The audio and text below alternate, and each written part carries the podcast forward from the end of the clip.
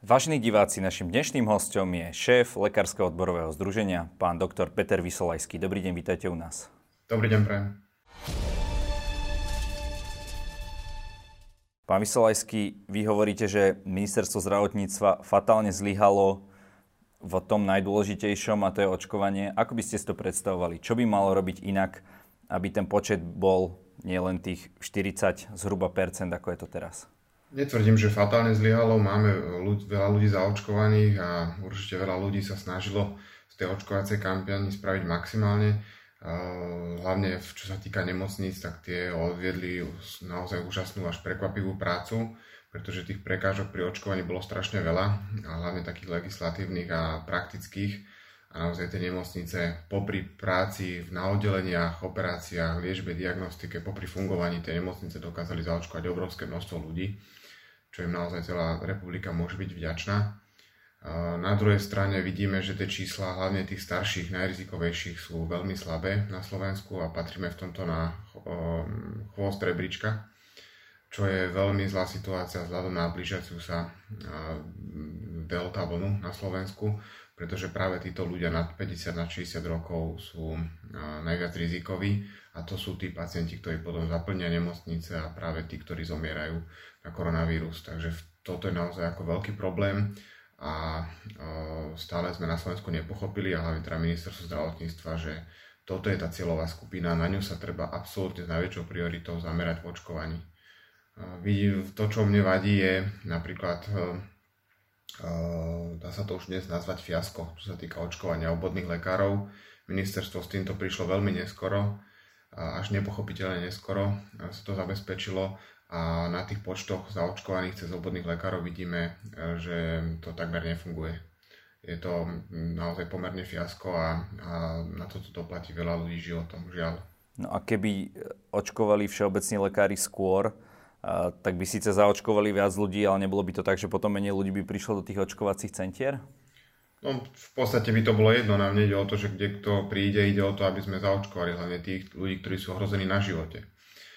My máme mm, pomerne, tak sa uspokujeme, že celkový počet zaočkovaných je dobrý, ale e, keď zaočkujete x mladých ľudí, tak to mm, nemusí mať záchranu toľkých ľudí, ako keď zaočkujete pár 80 My máme nad 80 rokov zaočkovaných e, okolo polovice ľudí. To je veľmi slabé číslo, pretože nad 50 rokov je to e, vyše 800 tisíc obyvateľov a keď si tam pozriete umrtnosť 2% a takmer všetci budú naozaj infikovaní pri delta vlne, pretože to je veľmi infekčný variant, tak e, tam ľahko vám výjdu tie, tie možné umrtia v niekoľkých tisícoch.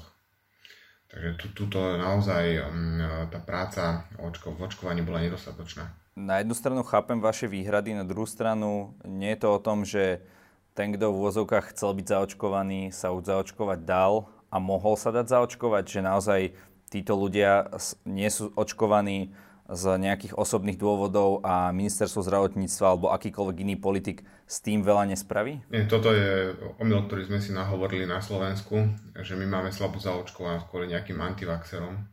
Tí antivaxery sú hluční, vidieť ich v televízii, na sociálnych sieťach, ale my ich nemáme viacej ako iné krajiny. To si zase neklamme a iné krajiny majú ďaleko vyššiu zaočkovanosť, hoci často mali tých antivaxerov aj silnejších.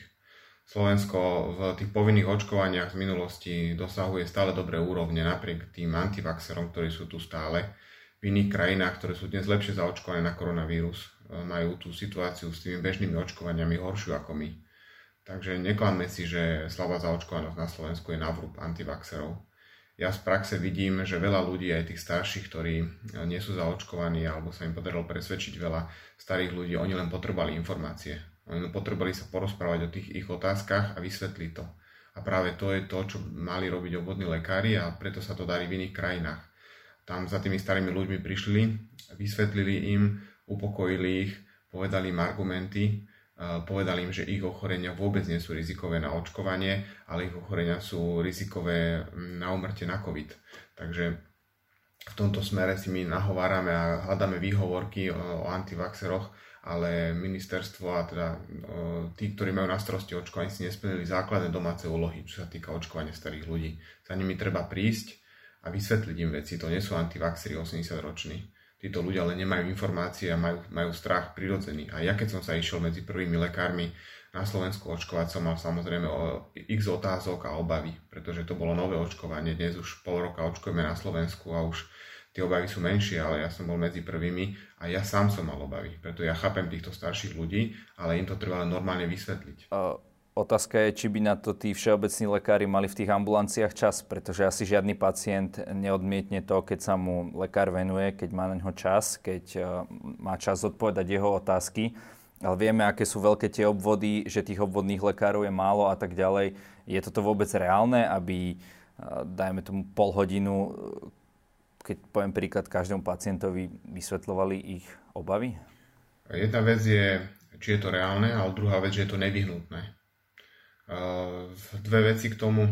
Ďalšie, keď niekto zaočkuje pacienta a venuje mu pol hodinu, o mesiac, keby ho nezaočkoval, bude mať ten pacient COVID a ten obvodný lekár s tým pacientom bude mať ďaleko viacej starostlivosti a, a hlavne vtedy bude mať starosť a veľa práce s x ďalšími pacientami s COVIDom Tie vlny sme zažili, preplnené ambulancie, nemocnice. Teraz, keď ich zaočkujeme, venujeme tomu pár minút a pár desiatok minút, tak to tomu obvodnému v konečnom dôsledku ušetrí enormné množstvo času. Už len vypisovanie peniek po pozitívnom teste, po kontakte s pozitívnym zaberá obvodnému lekárovi kontrola karantény domácej. To, sú, to je obrovská práca, ktorá zbytočne zaťažuje tých obvodných lekárov a, a nehovoriac o tom, že keď ten pacient má ťažkosti alebo aj prežije COVID v nemocnici. Niekoľko mesiacov je potom liečený v ťažkom stave doma. Toto je obrovská práca pre obvodných lekárov, ktorá sa dá ušetriť teraz pár minútovým rozhovorom. A, a druhý argument je, máme výnimočnú situáciu a keď si povieme, že naozaj toto je priorita Slovenska, priorita našej ekonomiky, priorita našho zdravotníctva, zaočkovať týchto najrizikovejších, tak tomu venujeme naozaj aj viac času ako doteraz, len tí obvodní lekári to musia mať zaplatené, tak aby sa im to oplatilo keď e, na ministerstve mysleli, že za očkovanie e, starého človeka má obvodný lekár 7,50 a to sú všetko súkromníci, ako neklamme si. My sme tu tí obvodní lekárov sprivatizovali dávno. Tam je ten trh, čo všetci o ňom blúznia v zdravotníctve. Tak e, keď to nechcú robiť za 7,50, tak ako to robia štátne nemocnice, tak im to treba bonifikovať tak, aby to robili. A keď to bude aj nad, musí sa im to oplatiť, aby to dokázali robiť aj mimo pracovného času. Keď sa im to oplatí, veľa lekárov to bude robiť ale keď sme si už e, stanovili, že u obvodných lekárov je trh, tak to potom rešpektujme. Áno, na jednu stranu sme nemali problém e, zdravotníkom dať e, navyše 500 eur za víkend, tak možno aj takáto incentíva by bola. Každopádne vraciam sa ešte k jednej veci, keď o tom hovoríte. My máme obrovské množstvo obetí covidu, sme možno medzi prvou určite top 20 na svete na umrtia na milión, ja tú štatistiku pomerne často sledujem. Um, nebol, do akej miery bol problém to, že nám zlyhávala ambulantná starostlivosť o pacientov s covidom. Uh, ľudia uh, chodili do nemocnice na infekčné, keď mali veci, hej, že ešte prvé tie, prvé tie štády, alebo nemali absolútne informácie. Do akej miery sme toto ako keby nezvládli? Koľko tých obetí, ak sa to dá vôbec povedať, zhruba nám to spravilo? Ťažko to vyčísliť eh, v číslach, ale toto je slovenský problém. Neadekvátna zdravotná starostlivosť alebo to naše zdravotníctvo, to ako možno to ľudia až tak nevnímajú, ale my, čo robíme v tom systéme, ten systém sa už zadrháva. Ako to je naozaj eh, však odvratiteľný počet umrtí, to je taký objektívny parameter, ktorý hovorí o tom, ale to naše zdravotníctvo je naozaj melis posledného, čo sa týka personálu. Um, možno to ľudia so mnou nebudú súhlasiť, ale tí, čo robíme v nemocniciach, na ambulanciách, to je naozaj už na pokraji. Uh, toto sa samozrejme odrazilo aj pri tom obrovskom zaťažení počas zimnej vlny. Uh, to, že sme mali vysoký počet obetí, nie je ani tak o zdravotníctve. To je hlavne o tom, či sme dodržali ten boj s pandémiou pred nemocnicami, pred, pred ambulanciami, pretože keď už vlna a pandémia udrie na ambulancie, nemocnice, keď sa už tam dostanú tí pacienti, to už prehrávame. To prehrávalo aj e, špičkovo vybavené Bergamo, Veľká Británia, Londýn akákoľvek európska špičková nemocnica. Keď už tam prišiel nával pacientov, tak už prehrávali boj. Takže pandémia sa dá poraziť len pred ambulanciami a pred nemocnicami. E, samozrejme, ľudia to videli, veľa ambulancií sa zatvorilo, veľa lekárov riešilo pacientov po telefóne ambulantných. A my sme to tiež videli v nemocniciach, kde nám prišlo množstvo pacientov, ktorí vôbec nemuseli prísť do nemocnice, len ich obvodný poslal po telefóne alebo im podal výmenný lístok. Ja sám som sa s týmto v nemocnici veľmi často stretával, kde sme museli odbehovať od vážnych pacientov a vybavovať pacientov, ktorí vôbec nepatrili do nemocnice a ich obvodný lekár ich buď nevyšetril, alebo im podal výmenný lístok. Mali sme tu situácie, zážitky, kde napríklad fakultná nemocnica v Žiline dala verejný status, kde žiadala, aby lekári sa lepšie starali pred nemocnicami o pacientov, pretože chodia v ťažkom stave už do nemocnice s inými vážnymi zanedbaniami. Takže e, toto je obraz, že naše zdravotníctvo naozaj e, nie je pripravené na takéto situácie ani bazálne. E, je to, samozrejme, tie obvodné ambulancie sú často prestarnuté, sú tam dôchodcovia. V Prešovskom kraji je viac ako 54% e, obvodných lekárov pediatrických nad 61 rokov. To je bez perspektívy. A netreba sa potom báť, že títo ľudia, ktorí keď sme ešte nemali vakcíny, títo lekári alebo aj staršie sestry na ambulanciách boli ohrození na živote vzhľadom na ich vek Takže ja im tu zase nezazlievam, že veľa z nich e, malo obavy. Na druhej strane treba povedať, že napriek vysokému veku tých ambulancií, tých lekárov, sestier, veľa z nich pracovalo naplno a naozaj odvedli obrovskú prácu a to im ďakujem, ako to zvládali a že zostali pracovať. Takže takýchto ambulancií máme tiež veľa a to by si tiež Slovensko malo uvedomiť, že veľa lekárov napriek obrovským rizikám v tých ambulanciách obodných pracovalo a veľmi dobre pracovalo. Vy ste v januári napísali na, v článku pre postoj alebo v blogu, uh, že nám chýba 3000 lekárov a 12 000 sestier. Máme koniec augusta. Aký je ten stav teraz?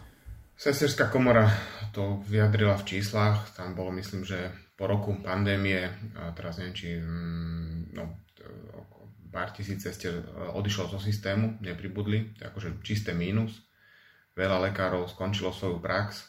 Ja tu vidím aj v mojej nemocnici, ehm, kde napríklad infekčné oddelenie, ehm, ktoré bolo najviac postihnuté, jedno z najviac na Slovensku, tak dopadlo tak, že dnes už nie sú schopní sa starať o detských pacientov na infekčnom, takže krajské infekčné oddelenie v Nitre už nezabezpečuje starostlivosť o, o deti. Tu sme prebrali my na pediatrii. Samozrejme k tomu nie je ani nejako prispôsobené to pediatrické oddelenie, len nám presunuli pacientov takže toto je viditeľné po celom Slovensku. Ak toto nevidí, tak tomu systému nerozumie. veľa obvodných lekárov vypadlo, čo mám, naposledy mi písali napríklad z Bratislavy, že tam 5 ambulancií praktických lekárov, obvodných lekárov pre deti zavrelo svoju prax, skončili bez náhrady. Takže to No, takisto v Košiciach bolo, bolo obrovské množstvo pacientov, ktorí, pár tisíc pacientov, ktorí skončili bez obvodného lekára, lebo ten obvodný dôchodca skončil, zavrel ambulanciu. Takže toto je mm, citeľné. Veľa kolegov mojich odišlo do zahraničia počas, alebo teraz odchádza počas leta po tej pandémii, takže mm, nemám to nejako vyčíslené, ale je to citeľné. Čo s tým môžeme spraviť? No, prv, prvý krok k tomu, aby sme s tým niečo spravili, je priznať si to. Tu keď uh, príde takáto otázka od novinárov na ministerstvo zdravotníctva, tak pani hovorkyňa povie obľúbenú vetu, zdravotná starostlivosť je plne zabezpečená. My sme napísali ministerstvu zdravotníctva niekoľko podnetov, asi na 17 nemocníc, kde sme spravili kampaň, kde sme ponúkli pacientom, že sa ich zastaneme, sme im pripomenuli ich právo mať pri svojej liečbe v nemocnici adekvátny počet personálu bola to kampaň Nekriž na, na sestru, napíš ministerstvu. Dostali sme množstvo podnetov od pacientov, kde boli v nemocnici a cítili, že mali málo personálu pri sebe, že tam nebol lekár, sestra. Tieto podnety sme pred troma rokmi spísali na ministerstvo zdravotníctva ako oficiálne podnety, pretože ministerstvo zdravotníctva je tá inštitúcia v tomto štáte, ktorá to má kontrolovať. Ona vydáva tie nariadenia, koľko personálu kde má byť. Tri roky nám nedali odpoveď e, na tieto oficiálne podnety. To je ich úloha to kontrolovať. Tak sme napísali pred pár týždňami pánovi ministrovi Lengvárskému cez infozákon, nech nám odpovie na tie podnety. A pán minister nám odpovedal, že nám neodpovie, pretože je tu GDPR, čo je nezmysel, lebo tam nejde o žiadne osobné údaje zamestnancov a doporučil nám, že súkromné nemocnice aj neskontrolovali, že sa máme obratiť na vyššie územné celky v tomto. Ale ministerstvo je to, ktoré to má kontrolovať. Pre mňa toto je nepochopiteľné popieranie reality a problémov. Tak pri takomto prístupe aj súčasného ministerstva to, tento problém nikdy nevyriešime. Keď si budeme stále klamať, ako máme dostatok personálu, ako je zdravotná starostlivosť adekvátne zabezpečená. Tak vzhľadom na toto vážne, vážnu odpoveď sme sa obratili podnetom na, aj na ombudsmanku, verejnú ochrankyňu práv, pretože si myslíme, že tu právo pacienta je poškodzované. A obratili sme sa aj na pani prezidentku, aj na úrad pre, uh, úrad pre dohľad na zdravotnú starostlivosť, aj na predsedničku zdravotného výboru. Jednoducho túto si, túto si štátna inštitúcia ministerstvo zdravotníctva neplní povinnosti v záujme ochrany pacienta. A to sú jasné štúdie, doklady, že uh, ak klesne istý počet personálu na oddelení, tak sa zvyšuje umrtnosť teda po slovensky povedané, ak by sme na nejakom oddelení mali o jednu, dve sestry viacej, menej ľudí zomre. To, to je vážna vec a, a ja, ja, ja, pre mňa absurdný postoj ministerstva k tomto. My sa tu, nikto si nevie predstaviť, že by v škôlke bolo viacej detí na pani učiteľku, ako je predpísané. To je nemysliteľné na Slovensku. Že by sme mali miesto 22 detí na učiteľku 30 alebo 60 detí. Ale my kľudne dáme na jednu sestru dvojnásobok eh, minimálnej normy pacientov detských v noci alebo, alebo starých ľudí alebo dospelých na chirurgii, na iske. Eh, to, toto je pre mňa nepochopiteľná vec, ako spoločnosť toto dokážeme tolerovať. Tento prístup na živote ohrozuje pacientov. K tomu sú štúdie. Bola jedna obrovská štúdia, ktorá bola publikovaná v Lancete, kde naprieč Európou vyhodnotili nemocnice, chirurgické oddelenia konkrétne a zistilo sa, že ak jedna sestra bola na 8 pacientov na chirurgii, miesto toho aj bola 1 na 6, tak rozdiel v umrtnosti na tom oddelení bol až 30%. Takže ak na jednu sestru pribudli dvaja pacienti, o 30% sa zvýšila umrtnosť. Na Slovensku je na jednu sestru nie 8 alebo 6 ako v tejto štúdii. Na, na Slovensku ministerstvo zdravotníctva určuje, že na jednu sestru môže byť maximálne 15 pacientov. Čo samozrejme v realite je aj dvojnásobok tak sa pýtam, že koľko máme tých zbytočných umrtí pri tomto prístupe v nemocniciach. Nie je to ale tak, pán doktor, že keby si to priznali, uh, museli by hľadať riešenie, ktoré, ktoré nie je?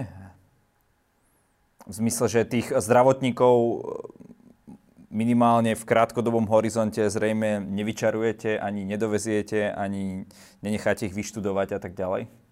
Pozrite, Slovenská republika je druhá v Európe po Luxembursku to je pochopiteľné, že Luxembursko, lebo je malá krajina a nemá toľko univerzít, ale Slovenská republika je druhá v Európskej únii, kde najviac študentov študuje v zahraničí.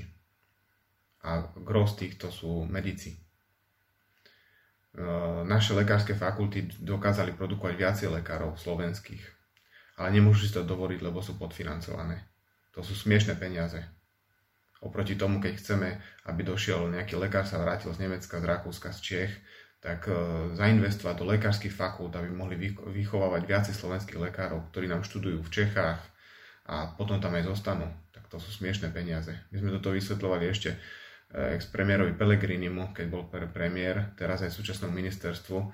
Pán Pellegrini to pochopil e, a dal nejaké peniaze navyše pre lekárske fakulty a oni aj prijali viacej slovenských študentov, takže z tohto nám bude vznikne na Slovensku viacej slovenských lekárov, ktorí tu zostanú ale to financovanie po zmene vlády sa zase vrátilo do starých kolají tých lekárskych fakult. Tie lekárske fakulty majú nízky rozpočet a potom sú nútené uh, príjmať viacej zahraničných študentov, Nórov, Nemcov, Rakúšanov, uh, Grékov a z týchto peňazí od týchto zahraničných študentov oni financujú vzdelávanie slovenských lekárov. Takže tu potom aj ten argument, že prečo odchádzajú slovenskí lekári, z našich daní sa im platilo štúdium, nesedí to štúdium slovenských lekárov je z veľkej časti financované eh, zahraničnými študentami.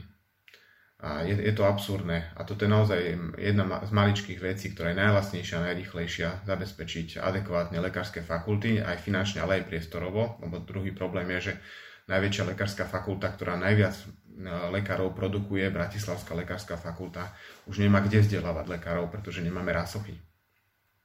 Takže Eh, toto je ďalší problém, eh, stavba Národnej nemocnice pre eh, lekárskú fakultu, kde by mohlo vznikať viacej študentov. No a potom samozrejme sú to veci, ako tu udržať lekárov, ktorí tu už pracujú a sestry. A tu máme tiež obrovské rezervy. Veď plat sestry to nemusím ani hovoriť a je jednoducho to celá spoločnosť vie, že je nedostatočný. A my si to budeme nahovárať, že Nemecko tiež nemá sestry. Sme jedna z mála krajín Európskej únie, to, čo vydáva Európska komisia, každoročne hodnotí zdravotníctva jednotlivých krajín a už niekoľko rokov Európska komisia píše správe pre Slovensko, že sme jedna z mála krajín, ktoré má nedostatok sestier a každoročne ten počet sestier klesá. Toto všetci vidia, vedia, je to čierne na bielom, vie to pán minister, vie to táto vláda, ktorá sestrám slubovala v volebnom programe navýšenie platov a stále to nie je. To, to isté sa týka aj lekárov. My sme tu vybojovali isté navýšenie miest v 2011, ale naše požiadavky boli aj adekvátne financovanie nemocníc a ďalšie veci, ktoré e, DRG stále nemáme. Tuto sú veľa vecí zanedbaných a neriešia sa len preto, lebo si nahovárame, že neexistujú. Tie riešenia sú, ale v princípe aj pán e, minister Lengvársky povedal, že nemôžeme si dovoliť toľko nemocnic, pretože na to nemáme peniaze. Ja sa pýtam, a koľko stíhačiek si môžeme dovoliť? Koľko transportérov a, a vojenské techniky si môže Slovensko dovoliť? A prečo ich kupujeme za tie miliardy? Požičiavame si na kúpu stíhačiek. Ako, to si môžeme dovoliť?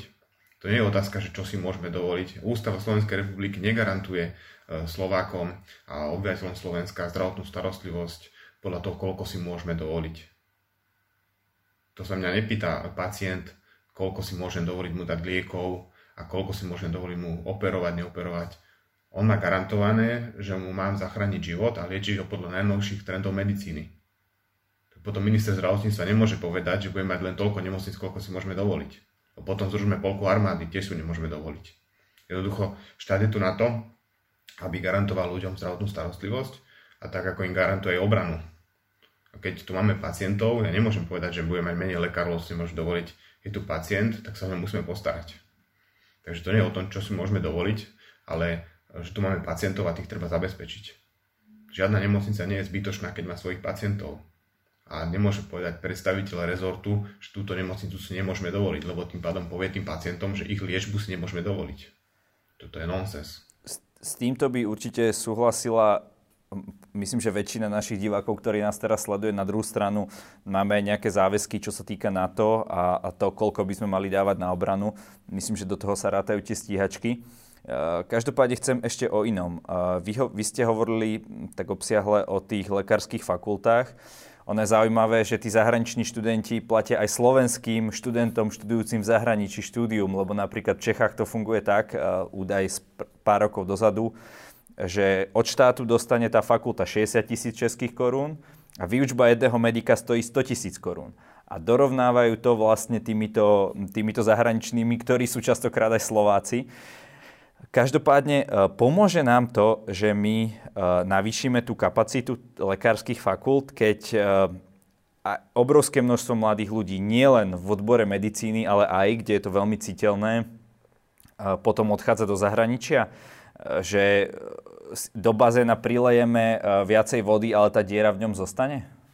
Sedliackým rozumom, keď niekto študuje 5 rokov v Brne, v Prahe, tak s väčšou pravdepodobnosťou chodí tam na prax po nemocniciach, dohodne si už s danou klinikou, kde praxoval prácu.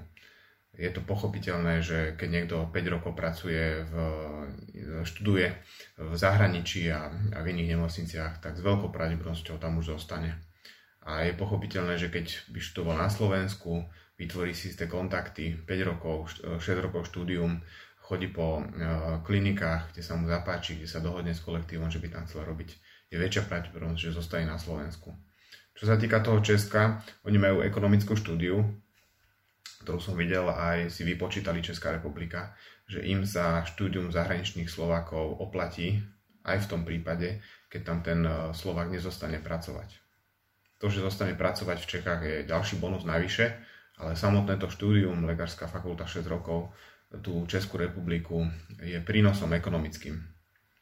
Človek tam býva, často ide na brigádu, platí za potraviny, e, množstvo vecí tam financuje.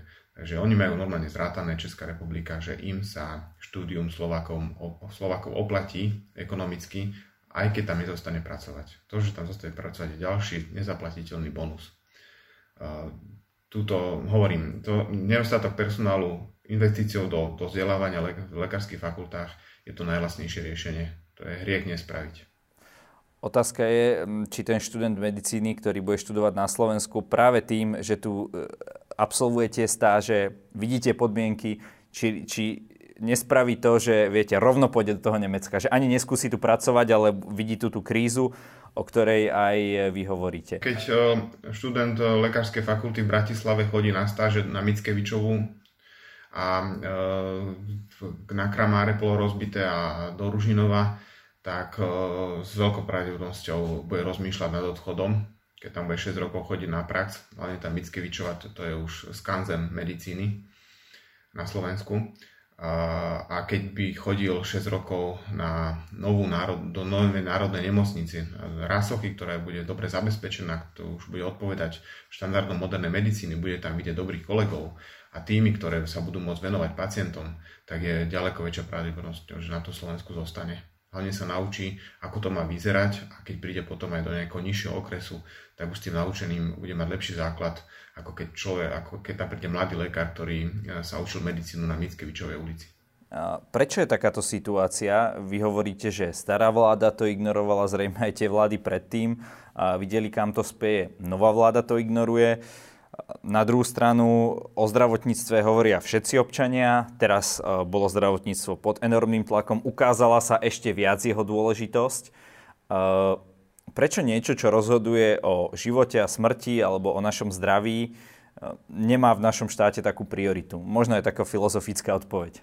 Ťažko povedať, túto veľa voličom stačí, keď minister povie, že pripravuje reformu a už mu všetci tlieskame, alebo tlieskajú ale ten istý minister povie, že nebude kontrolovať počty personálu v nemocniciach. Tu, tu niečo nesedí. Ako keď hovoríme ako perfektnú reformu a ľahko sa to nazve na papieri bombastická vec, ktorá vyrieši úplne všetky problémy slovenského zdravotníctva, máme reformu, tak už je tu potlesk hlavne také smotánky a, a Bratislavy, ako všetko chystáme už reformovať. A tie, ale ako nad tým sa treba zamysleť, že či to je naozaj reforma ako my tu rozprávame, že ide robiť dánsku reformu nemocníc. Ako si pozrime, koľko to stalo v, v Dánsku, tá reforma nemocníc, tá stratifikácia, koľko to znamenalo personálu navyše. A potom ľudia pochopia, že či, či ideme robiť dánsku reformu. My ideme robiť dánsku reformu zdravotných nemocníc. Dánska reforma nemocníc znamenala, že ambulantný sektor tam zvýšil efektivitu o 50% a nemocnice o 2%. A dánska reforma znamenala, že ich to stalo 3, 3, vyše 3 miliardy eur. My tu máme nejaký balík na obnovu nemocníc 1,6 miliardy, z toho ide možno tretina do nemocníc a my povieme, že ideme robiť dánsku reformu.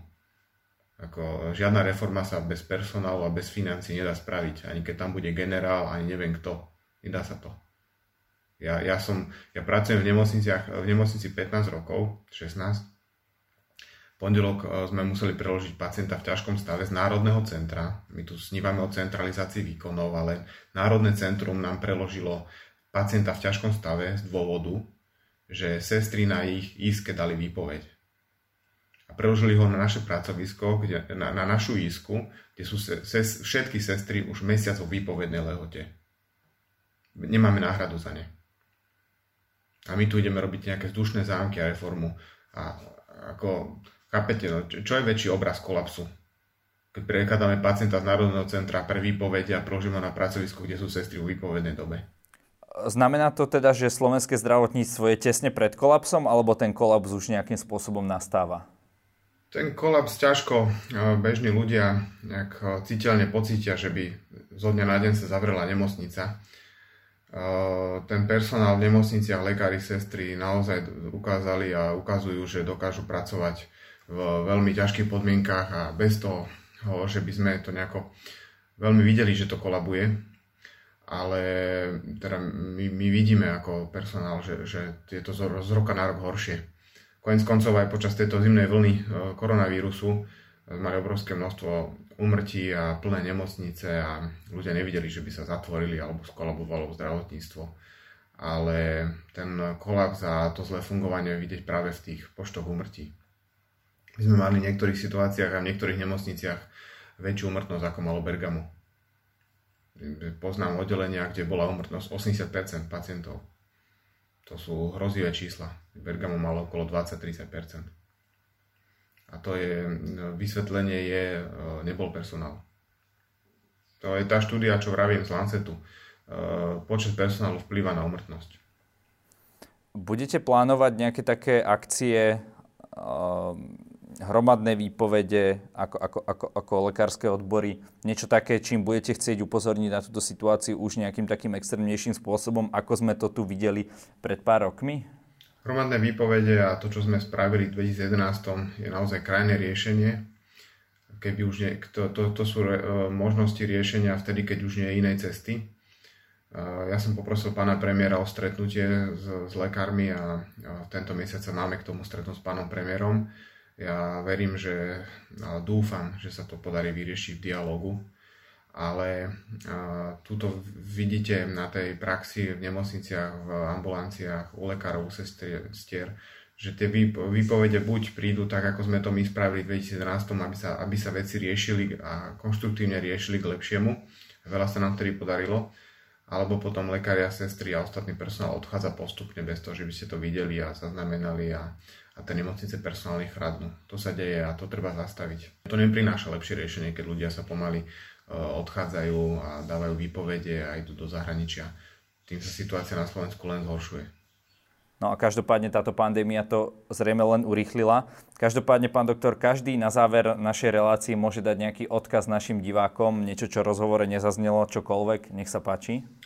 Um, práve táto pandémia priniesla slovenským zdravotníkom marazmus ešte väčší, pretože sme naozaj mali veľkú nádej, že štát, vláda, ľudia si uvedomia dôležitosť zdravotníctva a, a, a že to naozaj môže byť ten zlom, že začnú sa tie problémy riešiť ale tak ako opadla vlna, vidíme, že to ide do starých kolají. Ministerstvo sníva o nejakej reforme bez personálu a bez peňazí. E, zásadné veci sa neriešia. E, vláda takisto už nemá prioritu nejakú v zdravotníctve, ako citeľne. E, peniaze, ktoré prišli z Európskej únie, tak sa rozfrkli aj na iné rezorty.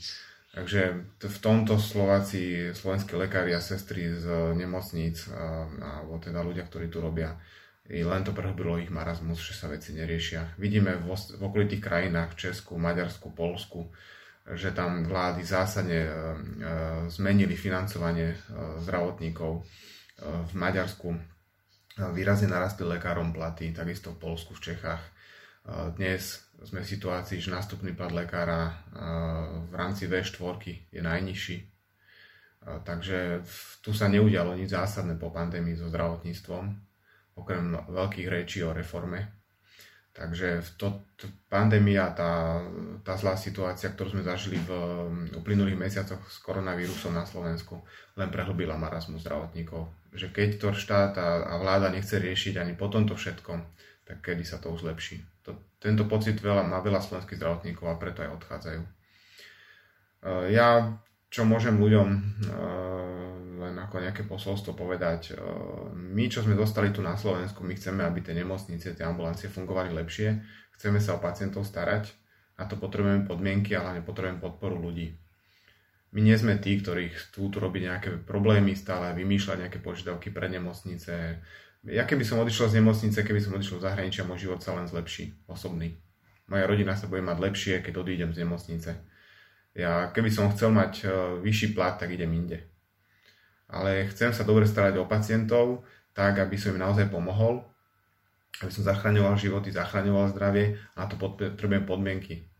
A toto je, toto je to, čo chceme my, slovenskí zdravotníci. Chceme sa dobre starať o pacientov, chceme mať už pokoj s politikou, nechceme sa doprosovať ministerstvu, ale dajte nám podmienky na prácu. To je celé. Ďakujem za rozhovor. Ďakujem aj ja. Pekný deň prejem.